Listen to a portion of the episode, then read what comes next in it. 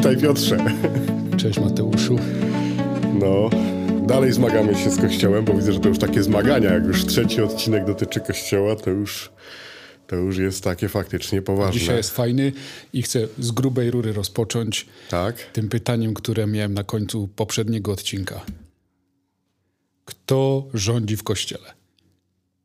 Pan Jezus bez głową. A czy głowa rządzi ciałem?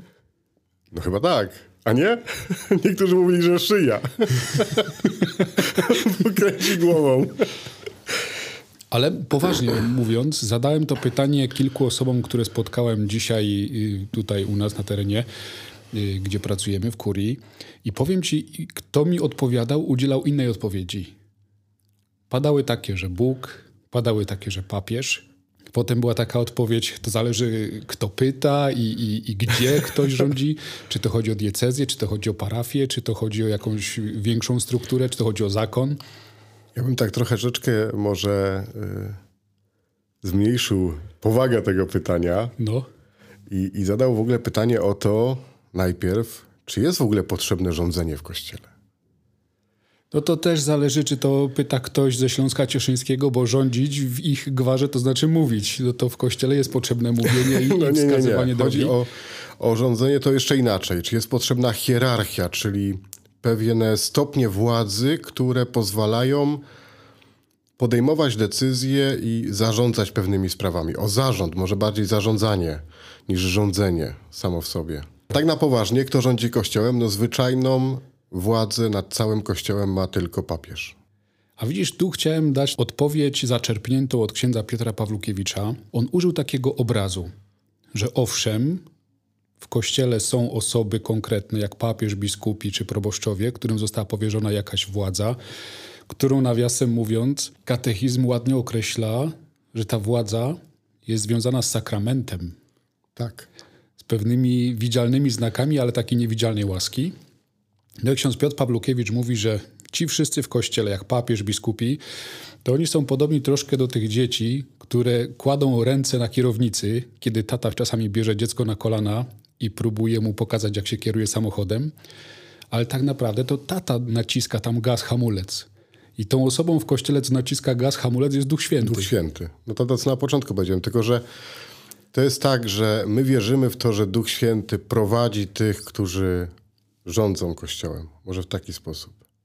Więc jest takim kimś przewodnim, no ale w widzialnej postaci no, rządzą konkretne osoby.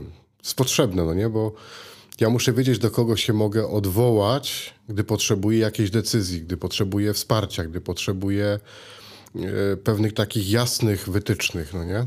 I było tak dawno temu takie znane sformułowanie, że Roma locuta causa finita.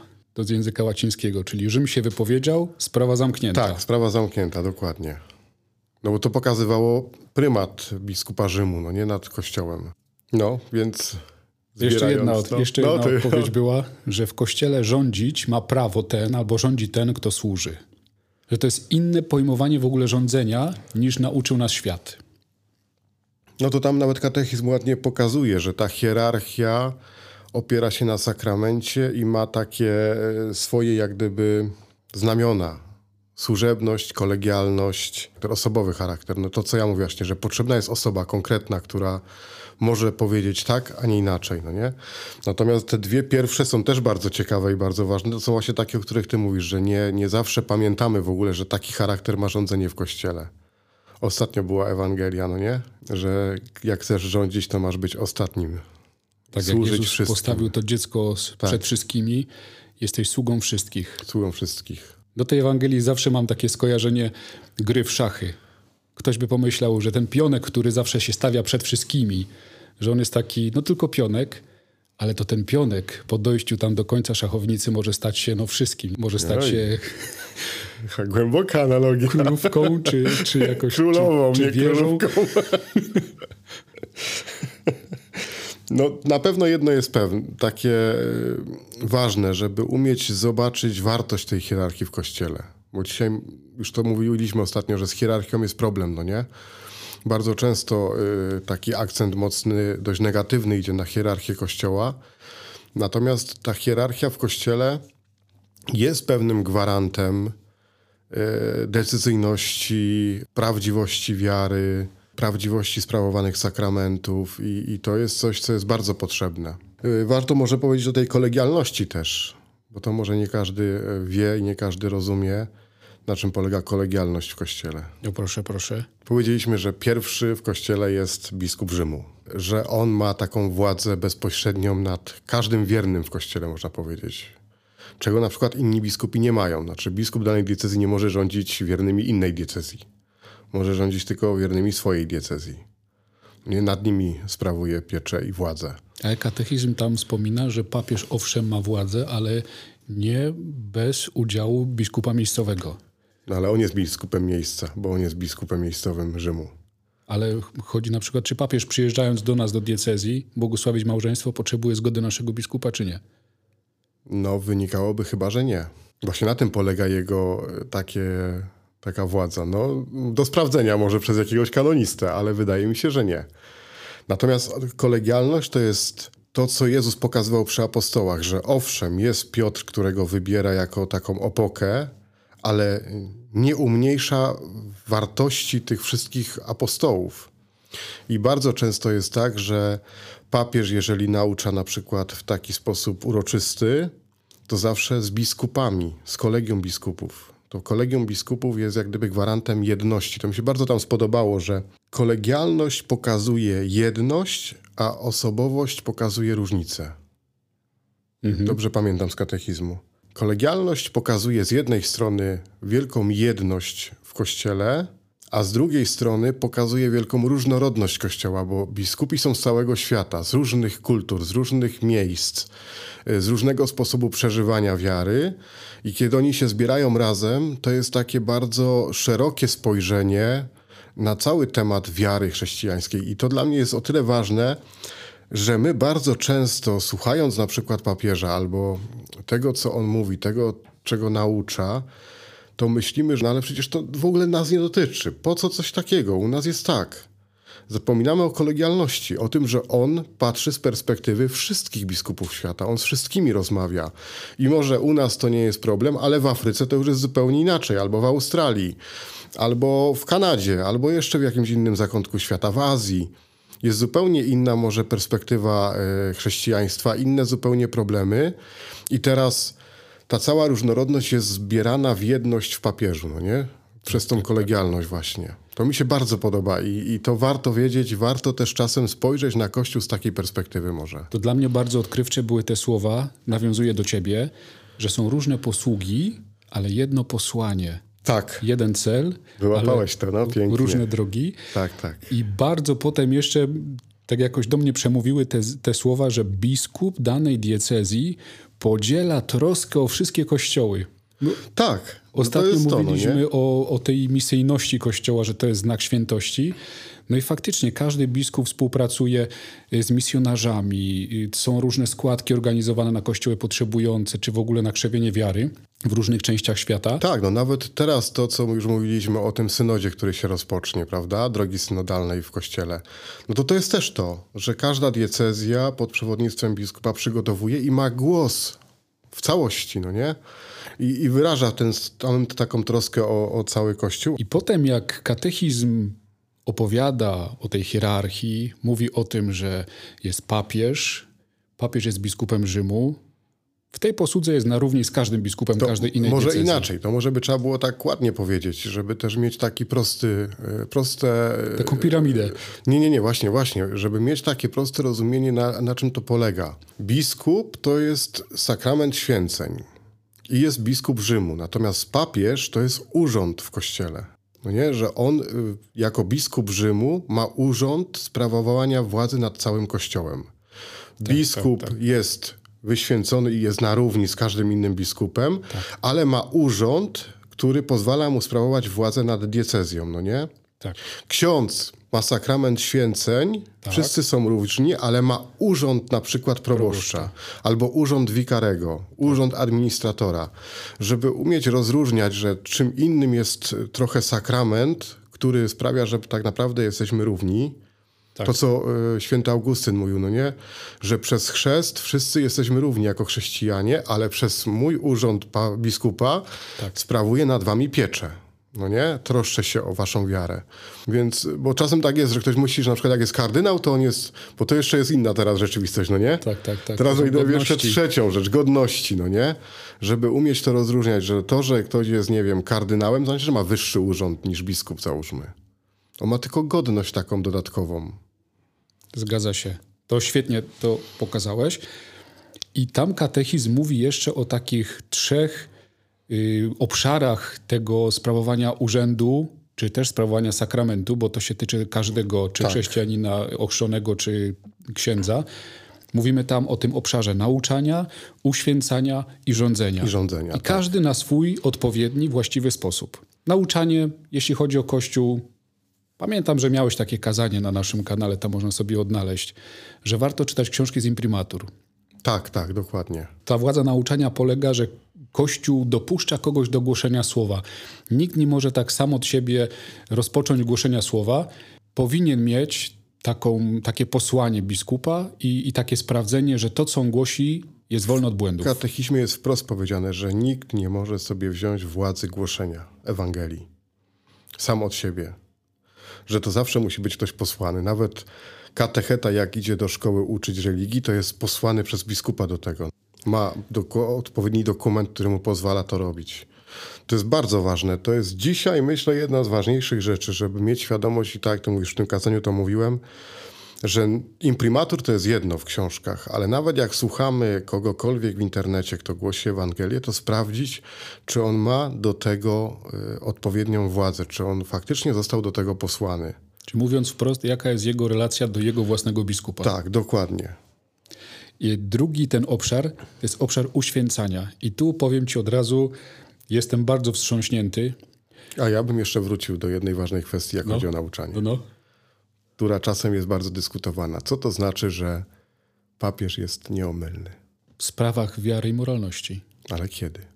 Kiedy naucza w sposób uroczysty i wypowiada się w imieniu całego Kościoła. No właśnie, żeby to też rozumieć, no nie? że nie każde słowo papieża wypowiedziane na e, pokładzie samolotu od razu jest uroczyste i e, ma charakter nieomylny. A czy na przykład biskupi mogą się wypowiedzieć w sposób e, nieomylny? Biskupi? No. W sprawach wiary i moralności. No a kiedy? Kiedy się tak wypowiadają? No troszkę odwróciłem, no nie? Bo tu zawsze mamy, że papież, no nie? Bo takie jest nasze patrzenie, że jak papież się wypowiada, y, tak jak to mówimy, ex cathedra w sposób y, uroczysty, to w kwestiach wiary i moralności jest nieomylny. A biskupi, jeżeli się wypowiadają jako kolegium, któremu przewodniczy papież. Mm. A jeszcze tam było ciekawe, nawet sobie to odnotowałem, y, religijna uległość ducha, a religijna uległość wiary. Nie wiem, czy wyłapałeś w katechizmie. Nie, nie, nie. To, to jest ciekawe przy nauczaniu. No i to jest dla nas nawet chyba myślę bliższe. Kiedy się wypowiada biskup w swojej diecezji, na przykład głosi słowo, załóżmy w katedrze swojej, to powinniśmy je przyjmować jako słowo w kwestiach wiary i moralności nieomylne, ale nie na zasadzie wiary, tylko uległości ducha. Cokolwiek to znaczy. Cokolwiek to znaczy. nie ma objaśnionego. Natomiast ja się z tym nigdy nie spotkałem. I nawet sobie mówię, zapisałem, bo bardzo ciekawe spostrzeżenie, no nie, że w pewnym sensie nieomylność jest dana papieżowi i całemu kolegium biskupów, ale w jakimś stopniu tą nieomylność posiada biskup. Przy czym nie wymaga się tak, by to wyglądało tak, że nie wymaga się od wiernego żeby traktował tą nieomylność na poziomie wiary, ale takiej mm. uległości duchowej. To, ja to rozumiem tak, że, że e, to jest takie przylgnięcie trochę do, do tego, że ten człowiek, którym jest biskup, chce mnie faktycznie prowadzić w stronę takiego dobrego wyznawania wiary.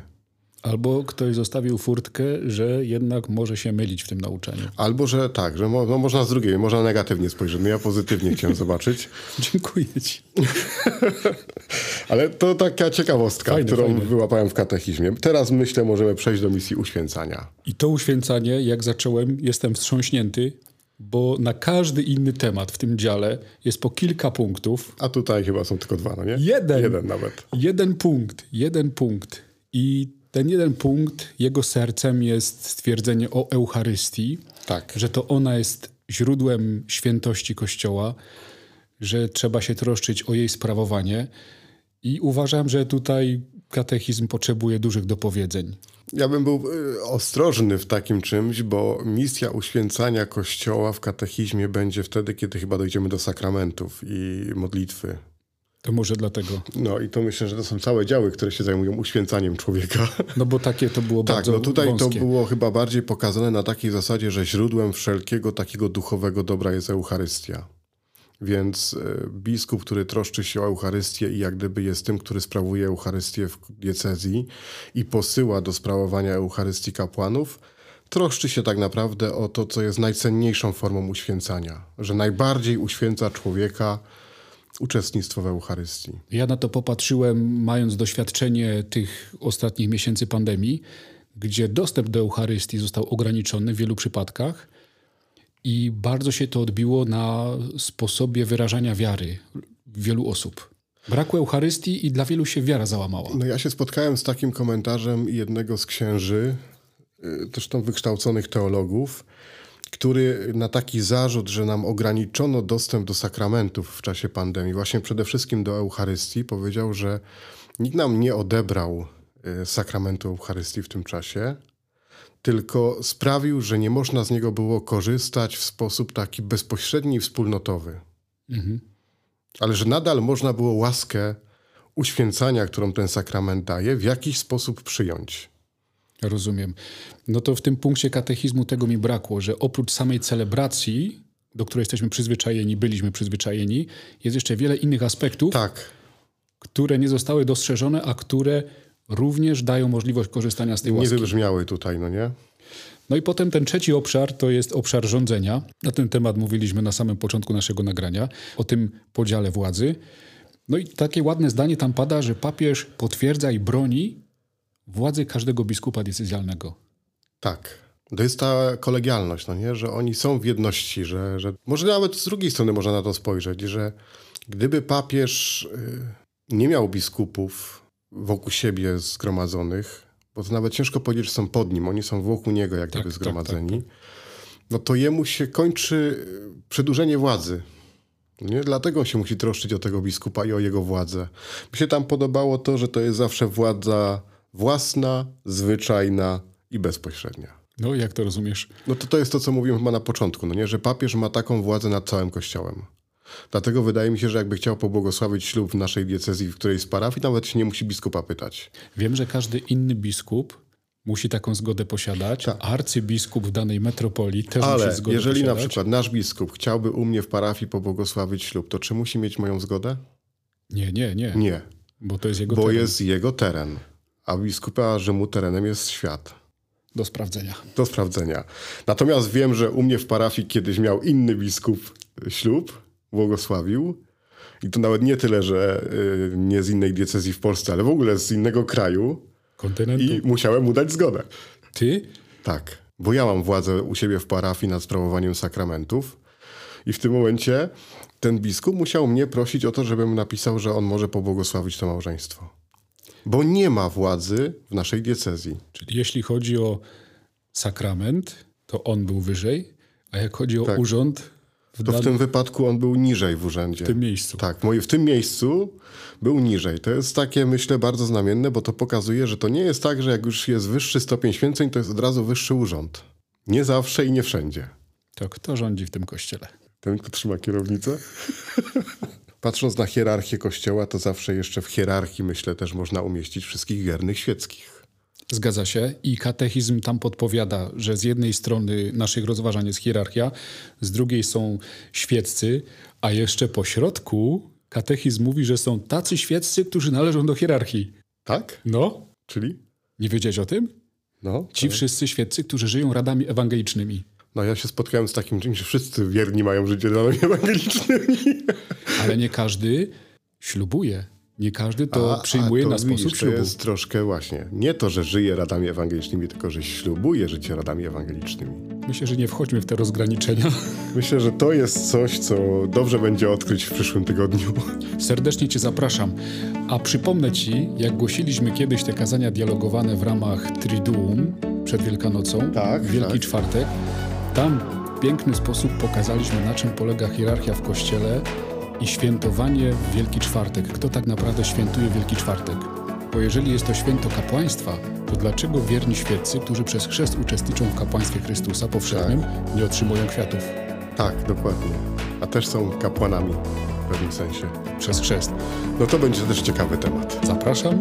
Do zobaczenia, znaczy do usłyszenia.